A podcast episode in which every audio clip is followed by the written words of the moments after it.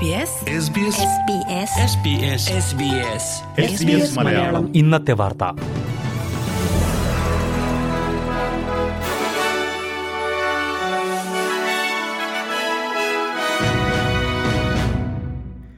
നമസ്കാരം.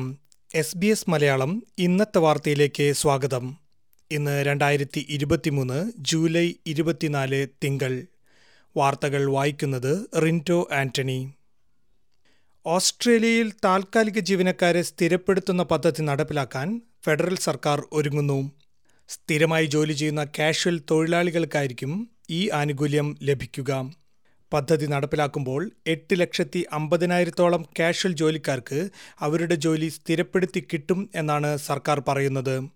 കാഷ്വലായി തുടരണമോ അതോ സ്ഥിര ജോലിയിലേക്ക് മാറണമോ എന്നത് തൊഴിലാളികൾക്ക് തീരുമാനിക്കാമെന്നും സർക്കാർ പറയുന്നു. എന്നാൽ ചെറുകിട കച്ചവടക്കാരെ ഇത് പ്രതികൂലമായി ബാധിക്കുമെന്ന് Australian chamber of commerce and industry chief Andrew McKellar കുറ്റപ്പെടുത്തി.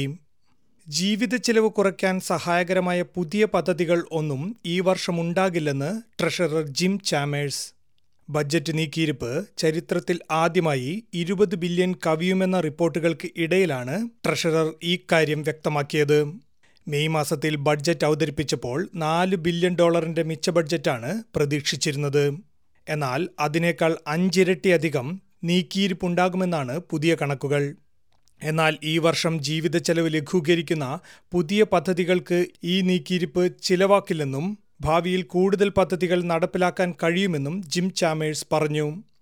പ്രതിരോധ രംഗത്ത് $10 ബില്യൺ നിക്ഷേപം നടത്തുമെന്ന് ഫെഡറൽ സർക്കാർ പ്രഖ്യാപിച്ചു. പ്രധാനമന്ത്രി ആന്റണി അൽബനീസിയാണ് പ്രഖ്യാപനം നടത്തിയത്.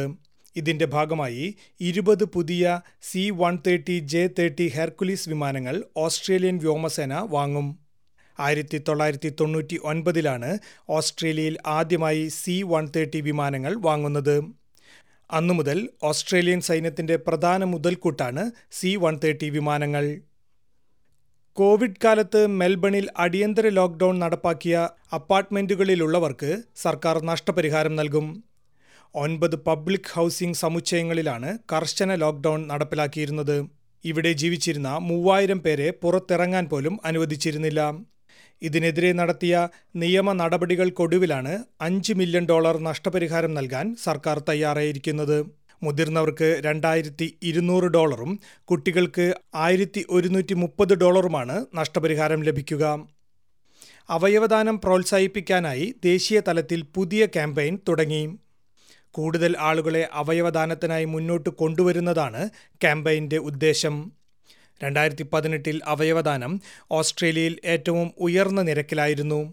എന്നാൽ കോവിഡ് കാലഘട്ടത്തിൽ അവയവദാനത്തിന് സന്നദ്ധരായവരുടെ എണ്ണത്തിൽ വലിയ കുറവുണ്ടായി. അവയവദാനത്തിനുള്ള ഓൺലൈൻ സമ്മതപത്രം സമർപ്പിക്കുന്നത് 30 സെക്കൻഡിൽ തീർക്കാനാകുമെന്നും കൂടുതൽ ആളുകൾ ഇതിനായി മുന്നോട്ട് വരണമെന്നും Queensland health minister Shannon Fentiman പറഞ്ഞു. ഇതോടെ ഇന്നത്തെ വാർത്ത സമാപിക്കുന്നു.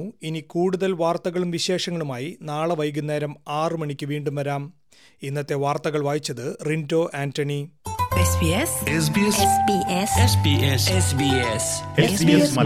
ഇന്നത്തെ വാർത്ത.